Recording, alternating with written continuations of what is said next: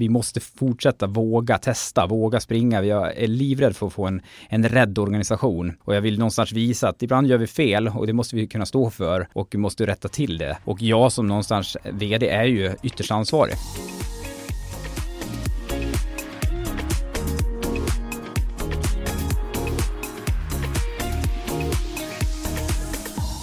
Recensioner och stjärnor är en stor del av mitt liv. Det är det faktiskt. Om jag bara ska köpa en tröja eller ett schampo så kollar jag recensioner. Och det är lite, lite sjukt kan man tycka. Och det här är ju trots då att jag vet att alla inte är trovärdiga. Hur är det för dig Thomas, kollar du mycket på recensioner som jag? Det är väl klart att jag kan slänga ett öga på det, men eh, det är inte så, jag, jag är nog definitivt inte som du så att jag, så att jag liksom går in och verkligen har för vana att gå in och kolla på varje gång jag köper det. Men jag vet ju att det är väldigt många som, som är som dig och ja. Ja, framförallt yngre eh, vänner. Och dessutom så, så understryks ju det av att vi gjorde en Novusundersökning häromveckan som visar att nio av tio svenskar alltid kollar recensioner om de köper någonting som kostar mer än tusen spänn. Mm. Och att det här är viktigt då för kunderna märks ju också hos företagen. Varje gång man köper något så får man betygsätta allt ifrån produkten till eh, själva köpupplevelsen. Och det handlar naturligtvis om att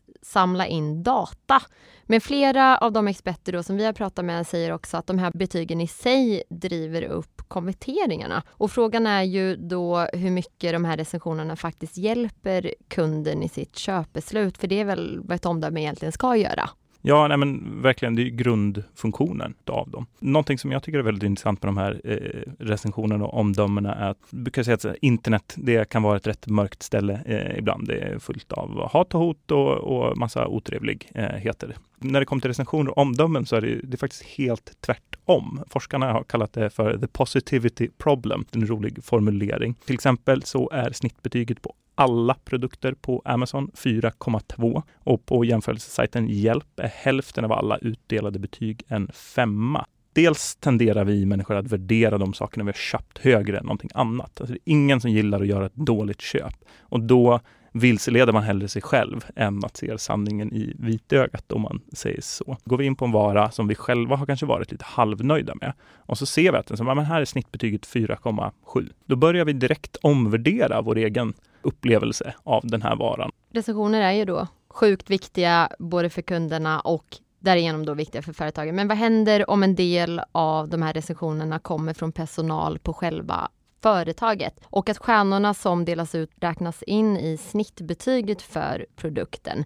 Risken är ju faktiskt att det här blir vilseledande mot kund i slutändan. Och det har blåst upp eh, något av en storm här kring ett företag som vi har granskat som har gjort just det här då. Och innan vi går djupare in på det här ämnet så måste vi presentera oss här i podden ju. Jag heter Julia Lundin och jag arbetar på Resumé Insikt som är Resumés varumärke för fördjupande journalistik. Och jag heter Thomas Nilsson och arbetar precis som Julia på Resumé Insikt. Och varmt välkomna till vår podd. Vilket företag är det vi pratar nu om då? Det är Lyko. Den här skönhetssajten då, väldigt stor, eh, säljer skönhetsprodukter både i Sverige och numera också i Europa. Och vi upptäckte då att Lykos personal som består av cirka 850 medarbetare, typ ja, men det är frisörer, hudterapeuter, kundtjänst, medarbetare och så vidare, att de då skrev recensioner och gav betyg väldigt frekvent på olika produkter på sajten. Och vi kom av en slump faktiskt in på en ansiktsrengöring från märket Dr. Ankerstjärne om jag uttalar det rätt, jag hoppas det, som då visade 11 stycken produktrecensioner från Lykos medarbetare och det här var alltså hälften av alla kommentarer på den här produkten. Och det var väl då vi kände att någonting skavde lite grann det ska ju samtidigt sägas att eh, Lykos personal när de skriver de här omdömena, det är väldigt tydligt uppmärkt att det här omdömet och den här recensionen kommer från en person som är anställd på företaget. Och det är faktiskt all, andra företag som gör på det här sättet har inte alls lika tydligt uppmärkt. För det, det ska man vara medveten om också. Vi har lyft fram Lyko i det här fallet och, och Kicks också för den delen. Men det, det tycks vara ett ganska vanligt fenomen. fenomen liksom. ja, precis. Ja. Men likväl så, så kan det vara vilseledande mot, eh, mot kund. Alltså problemet är väl kanske då att de här ja, men betygen från personalen, det har alltså ingått i snittbetyget för de här produkterna och det är alltså inget som redovisas utåt mot konsumenten. Ja, men som en del i detta då så blev vi nyfikna på om personalen satte höga betyg på produkterna helt enkelt. Var det femmor eller var det Ja, kanske skulle- ettor? Ja. Det var det vi ville ta reda på. Och det var höga betyg såg vi sen då, för vi granskade nämligen 300 produktrecensioner av eh, 10 då slumpvis utvalda medarbetare och fick då ett snittbetyg på 4,6 stjärnor. Och vi kan väl säga att Rickard Lyko, VD på det här företaget, han ingick själv i de här 10. Hur, hur såg hans Medarbetarna. betygssättning Ja men den var eh, ganska hög faktiskt. I samband med det här så kontaktade vi en advokat på Marlow som jobbar med marknadsföringsfrågor. Hon var ju ganska tydlig med att eh, det här kan vara vilseledande. Man får inte liksom på ett felaktigt sätt uppträda som konsument enligt lagen. De som bryter mot det riskerar att få böta 10 miljoner kronor. Det finns internationella exempel på det här. Vi tar upp några stycken i de texterna som vi, vi har skrivit. Exempelvis i, i Kanada så dömdes ett eh, företag till 8 miljoners böter för att de hade uppmuntrat sin personal att skriva omdömet som tillfälligt dragit upp snittbetyget. Vad säger Lyko om det här? Då?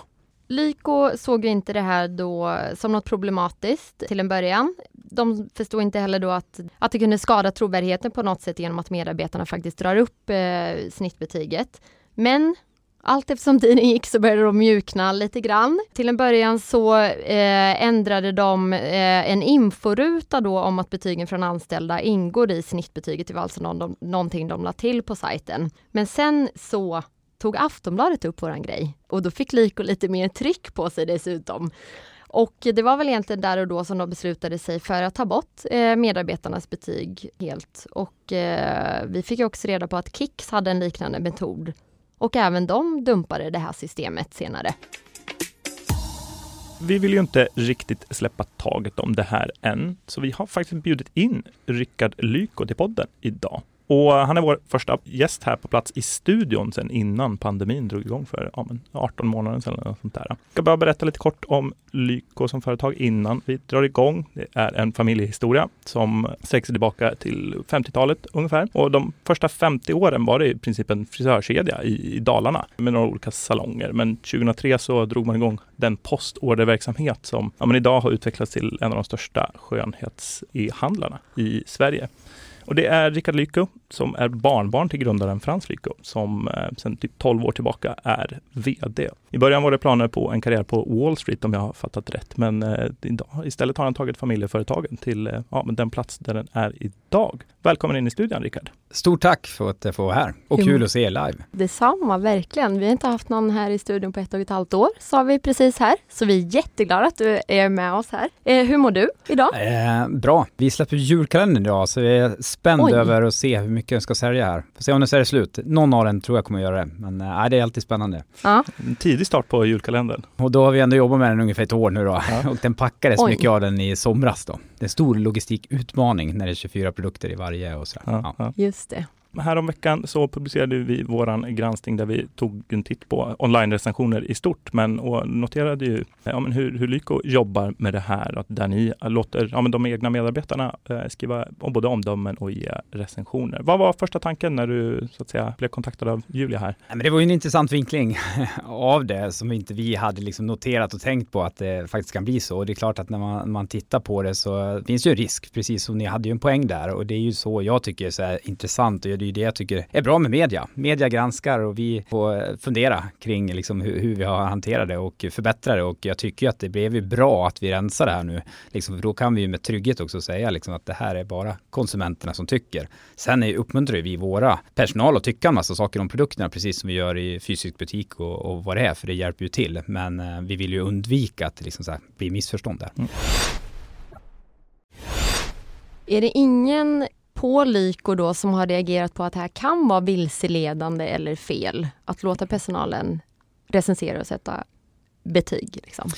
Nej, inte på grund av att vi har varit tydliga och märkt upp att det här är personal. Och för oss, det började ju en gång i tiden när vi gick samman med Bellbox och fick en massa fysiska butiker. För det vi slogs av när vi gick in i butikerna, det var ju att personalen har så mycket bra kunskap om produkterna. Och det där ville vi ju flytta ut på nätet. Och eh, då vill vi göra det att vår personal pratar om de här produkterna, för många gånger är det de som kan produkterna bäst. Det är så här, recension är ju någonting man berättar om produkten. Sen är det klart en betygssättning blir ju också, det är ju där någonstans är så här risken att vi betygsätter för högt, men att prata prata om produkten och recensera dem.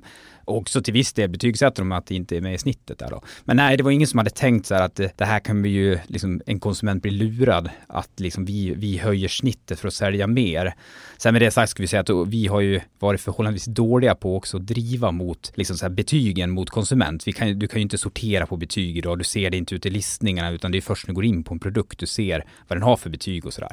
Mm. Det tror jag väl å andra sidan vi ska ta med oss och bli bättre på. För vi har ju extremt mycket recensioner så vi, vi kan ju prata om det mer. Men nej, vi hade inte tänkt på det på det sättet. Du pratade, det var ett par andra medier som, som plockade upp det här och till Aftonbladet sa du bland annat att ja, men, bakgrunden till lite grann varför ni gör det här, du berättade det nu också, att man får in mer, ja, mer data om produkterna eh, helt enkelt. Vill man inte då ha in så att säga data från eh, ja, men, riktiga konsumenter nu, ser ni inte de citationstecken jag gör här i, i studion, men, men liksom från, från externa kunder helt enkelt. För att den här datan riskerar att bli lite skev om den kommer från egna anställda. Jo, jag håller ju helt med och framförallt om det skulle vara så att det bara var det. Nu kommer ju det absolut största antalet från just kunder mm. och vi har ju, hade 230 000 recensioner. Så det är ju konsumenterna som sätter de flesta recensionerna. Men vi uppmuntrar ju verkligen personal också att skriva och använda produkter och så här. Det är ju det, är det vi jobbar med. Så att, jag håller, håller helt med, men, men det har ju varit, för oss har det ju varit så att det stora antalet har ju varit eh, konsumenter. Mm. Vissa av våra produkter har ju fem eller tusen recensioner. Och det var ju det vi såg när vi tog bort dem också, att snittbetyget påverkades ju lite grann på några. Några gick ju ner, men några gick ju faktiskt också upp, där vi har varit kritiska mot en mm. produkt och så här.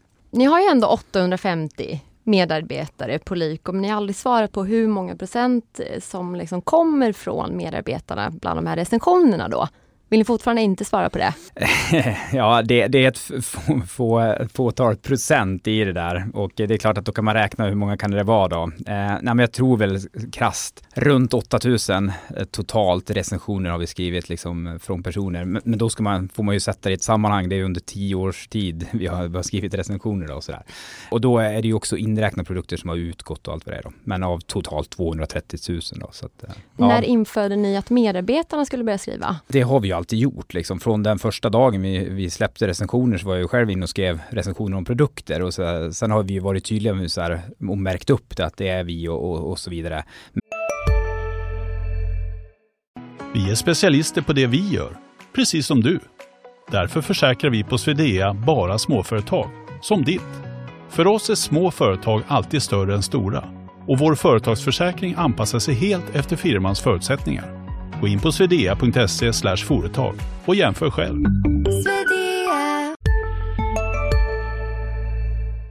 Men att skriva om recensioner, det, det har vi alltid uppmuntrat. Eh, mm. Men vi har också verkligen varit så här, skriv vad ni tycker vi, vi har liksom ingen ambition att skriva bara bra om den här eller bara dåligt om den här. Och vi har ju eh, medarbetare som är väldigt kritiska till våra egna produkter som vi har tagit fram själva också. Mm. och där kan man också tycka att ja, men där borde vi åtminstone ha varit så bra så att eh, man skulle tycka de är bra. Men det, det passar ju inte alla. Jag menar en parfym kan jag tycka luktar jättedåligt och det är din favoritparfym liksom. Och det är där jag tror också liksom värdet i det här ligger ju att man lyfter fram både det dåliga och det bra. För jag vill ju veta de som inte gillar den här produkten, vad är man inte gillar? Och det är därför vi också uppmuntrar att så här, även om du tycker är bra eller dåligt, skriv gärna vad det är du tycker är bra och dåligt. Så att det inte bara blir så här, den här produkten är kass, den här är bra, utan vad är det som är bra? Internationellt sett har man ju sett åtminstone liksom stora e-handlare och det börjar finnas en industri som, som köper in eh, så att säga recensioner. Tror du det är någonting vi kommer få se mer av i, i Sverige? Vi får ju ofta frågan också, så här, har ni något incitament för konsumenten att skriva det här eller personal då för den delen? Eh, nej, det har vi inte, för jag tror att det är just då man driver fel beteenden. Alltså det är så här, om vi skulle säga att du får poäng eller du får rabatt om du skriver x antal betyg, då skulle man ju driva mot att skriva mycket betyg bara för att skriva mm, betyg mm, och många skulle vara positiva och sådär. Och det är ju det vi vill undvika. Vi kan prata om Amazon till exempel, där tredjepartssäljare säljer och där man driver väldigt mycket mot betygen för man har så enorma sortiment. Ja, där är det ju liksom, det kan ju vara på liksom liv eller död för ett bolag om man har bra recensioner eller inte. Och det är klart att då driver man ju en utveckling där man liksom bygger upp för att det kommer att bli fraud. Liksom. Mm. Man kommer att börja utnyttja det där och liksom miss, missgynna det där. Och det vill man ju undvika. Men att det kommer att hända om betygen blir så viktiga, ja absolut. Direkt det blir pengar inblandade på det sättet. Uh, vi har ju liksom aldrig varit i den situationen. Det är klart att det skulle kunna hända att våra leverantörer skulle göra det. Och jag mm. tror jag sett det vid något tillfälle någon gång, någon mindre spelare har släppt en egen produkt och man är så här lite för eager att få igång det där och skriver lite egna recensioner och sådär. Vi fick ju även några som trollade efter, efter den här granskningen. Det var så alltså? Jaha. Ja, vi fick några Gud, produkter som hette, jag tror användarna hette Fittorna på Lyko. och, och sen var det, vad- gav en massa ettor och någonting om att era lögner eller sådär. Så att det, det är klart att det, det finns ju på nätet finns det Ja. alltid en baksida med, med allt. Så där är det. Men man får ta det lite för vad det är. Det Ja. är så här. Ja, men verkligen, Så att, eh, verkligen. men så, så är det, alltså det, all, det finns alltid en risk där och jag tror att desto större vi blir och, eh, och desto mer vi driver mot det här så måste vi vara uppmärksamma om precis det du säger. Och vi har ju också att det står om du är verifierad köpare Mm. och de, de vägs ju tyngre också. Mm. Och det motverkar ju någonstans där, för det är ju svårt att göra det här och börja köpa en massa för att skriva recensioner och sådär. Men, men det är klart, det, det går alltid att Mm. utnyttja och, och vi kommer kunna stoppa en del men inte allt. Liksom. Mm. Mm. Du sa där att det var det liksom, och det har ju visat också att på Amazon så är betygen så otroligt viktiga. eh, Just för att ja, men det är tredjepartssäljare och att det, hela rankingsystemet bygger på det.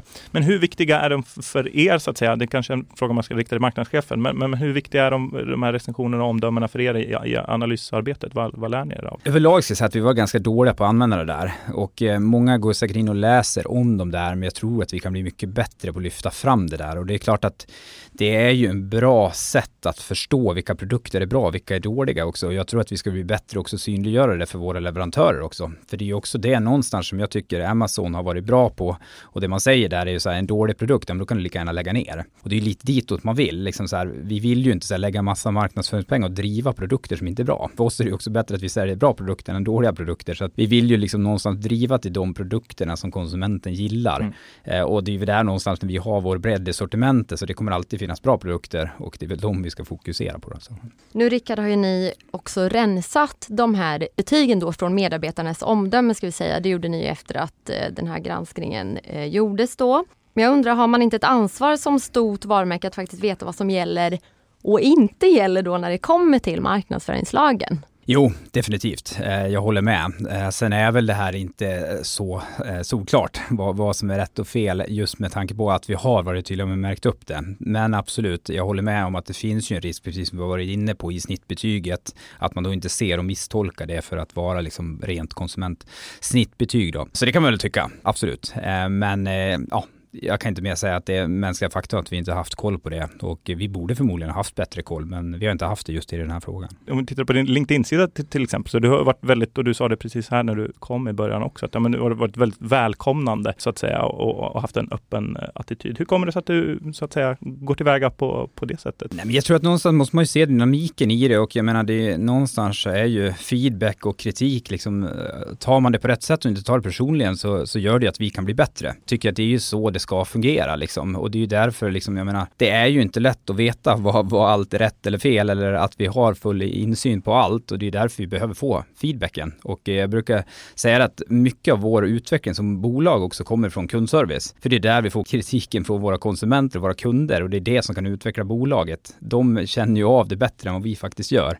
Eh, så jag tror att man mer får ta det liksom och jag menar har vi gjort någonting fel, då måste vi stå för det. Och då får vi ju se till hur vi gör det lättare. Och det är klart att det, det är lätt i sådana här situationer att se. Det är klart att ni tar en vinkling som är intressant för er och ni får spridning och, och lever på det såklart. Och det, det får man ju ha liksom respekt för. Sen är det klart att jag hade lagt fram det på ett annat sätt och jag måste försöka ge min bild av, av situationen. Men, men det finns ju en poäng där. Och eh, jag menar, den kan vi ju inte ducka för. Eh, och finns det en risk att, att konsumenten blir lurad, ja men då ska vi försöka rätta till det. Har du fått hjälp med din krishantering? Vi har väl om, om inte annat lärt oss genom åren. Eh, vi har ju eh, gjort missar eh, eller fått liksom, granskningar av olika slag, även om de, det inte alltid varit att vi gjort fel heller. Så att det har vi väl lärt oss där kanske.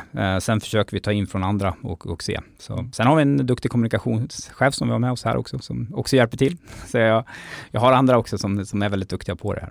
Du har ju varit VD nu, 12-13 vad, 12-13 år, visst var det så? Var du lika bekväm så att säga att hantera ja, men, den här typen av ja, men, media i allmänhet eh, de första åren eller är det någonting som kommit på, på senare tid? Jag vet faktiskt inte. Det, det, det jag vet jag har blivit bättre på i alla fall, det är ju att ta ett eh, liksom så här, inte ta saker för personligt och inte försöka känna av, jag brukar pra, skoja och prata om egot liksom. Det är ju när egot får en törn när man gör fel liksom. Men klarar man av att distansera sig från det så är det ju inte så jobbigt liksom. Det är ju inte mer än ett, ett problem som vi ska försöka rätta till eller göra det bästa av. Och eh, inte titta så mycket bakåt utan försöka titta vad kan vi göra framåt och se möjligheterna i, i kritiken eller i positiva delarna. Mm. Men, men just feedback är ju, det gör ju att vi blir bättre. Mm. Och det är det som jag tycker är intressant, vi blir större som bolag, är ju att vi får just den här genomlysningen av allting. Vilket gör ju att vi får, vi får lov att gå igenom allt och fundera kring allt och eh, liksom tänka till runt de här delarna och det gör ju när vi ger oss ut sen i ett bredare perspektiv ut i Europa att vi blir bättre rustade för det och vi är bättre rustade mot konkurrens eh, från andra håll också. På LinkedIn då så lade du ut ett inlägg häromdagen eh, där du då visar att betyget på den här Dr. Ankenstjärne-produkten, den som hade, ja men majoriteten var ju omdömen från då eh, era medarbetare, att den då hade sjunkit från 4,7 till 4,6 här efter en rensning då av medarbetarnas betyg vi fick känslan av att du inte tycker att det var så allvarligt det här liksom att du liksom ville ta ner oss på jorden lite grann sådär. Hur, hur allvarligt tycker du egentligen att det är det här med att medarbetarnas betyg då har dopat de här siffrorna? Nej men alltså någonstans blir det ju om, om konsument har tagit felaktigt beslut på grund av att vi har liksom gjort det fel, då är det ju allvarligt såklart för, för den konsumenten. Men då är vi ju definitivt beredda att liksom säkerställa att den får komma tillbaks eh, om den varit missnöjd med sina produkter och sådär. Utan det var väl mer att visa en nyans av liksom, även när vi ändrade just i det här fallet, det var 11 recensioner av, ja, om det var 40 eller vad det kom eh, så fick det ändå en relativt liten påverkan. Det är ju det som händer när det blir mycket recensioner och snittet liksom sådär. Eh, så det var väl mer att ge en nyans av det. För det var ju också, det var ju vinklingen åt andra hållet då kan vi kalla det. Och ni tog, tog extremen åt andra, men att vi manipulerade för att lura konsumenter. Eh, så det var väl att visa en nyans i det. Men, eh, men eh, jag skulle inte säga, och det var väl det jag försökte få fram där också, att vi med det sagt så säger vi inte att, liksom att det, det inte fanns där alls, för det var ju faktiskt också en skillnad. Sen låter jag upp till läsare eller de som läser och bedöma liksom hur, hur allvarligt man tycker det är eller inte. Liksom. Mm. Hoppa tillbaka lite grann till mediehanteringen eh, och så. Många bolag lyfter fram ja, men en marknadschef eller en kommunikationschef eller sådär när det blir lite knivigt och sådär. Men, men både i det här fallet och, och tidigare har sett att du har ofta varit liksom, talespersonen utåt. Är det familjeföretaget som gör att det är så eller är det viktigt för dig att ändå vara det tydliga ansiktet utåt för, för bolaget? Nej, vi försöker väl sprida, sprida den och försöker väl eh, visa upp mer människor i organisationen. Eh, men sen är det klart att när, när det hettar till, det blir ett ämne som, som blir hett, som, som det, det här ändå någonstans blir, så vill jag gärna vara där och, och förklara hur vi har tänkt och, och vad vi gör och, och också visa att vi liksom står upp för det och eh, har vi gjort fel då ska vi stå, stå för det också. Liksom. Att, eh. Varför är det viktigt att just så att säga, du gör det då? Eller varför är det viktigt att du kliver in just i de lite mer brännande situationerna? Det som är viktigast för mig liksom, att skicka in till organisationen, det är ju någonstans att vi vågar fortsätta göra saker och ibland så gör vi fel och då får, måste vi våga stå för det och så rättar vi till dem. Vi hade ju en incident här för, för en tid sedan med en rabattkod just som tog snurr tusen procent eller ja, tusen kronor ja, eller vad det var. Ja. Och, och, där blir ju just det där viktiga att någon har ju gjort en miss där, men det viktiga är ju inte vem det har gjort, utan det måste vi säga, vi måste fortsätta våga testa, våga springa. Jag är livrädd för att få en, en rädd organisation och jag vill någonstans visa att ibland gör vi fel och det måste vi kunna stå för och vi måste rätta till det. Och jag som någonstans vd är ju ytterst ansvarig. Liksom, oavsett vem det är som har gjort vad så är det jag som ansvarar för det. Så det är någonstans jag som måste stå där och, och ta det. Liksom. Vad säger medarbetarna om det här nu? Har ni haft någon form av stormöte eller sådär? Vad pågår liksom inne på Lyko? Vi fick lite blandat, det var ganska många av medvetarna som var upprörda och eh, ville ta action själva på och berätta sin story kring det. För de har inte upplevt just det här, för vi har ju liksom aldrig tryckt på så här, du måste göra recensioner, du måste skriva bra, utan för dem har det alltid varit så här, ja men skriv gärna, men skriv vad ni tycker.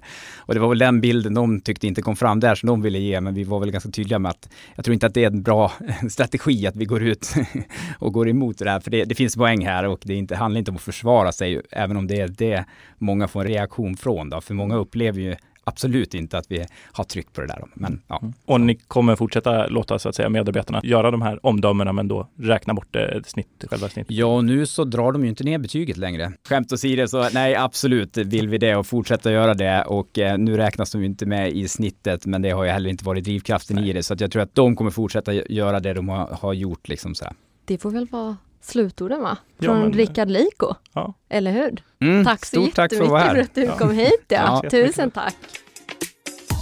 Och supertack till dig som lyssnade. Vi har tjatat om det nu och vi ber er inte gå in och manipulera. Men tycker ni att podden är bra så får ni jättegärna gå in och lämna ett betyg och kanske gärna en kommentar också.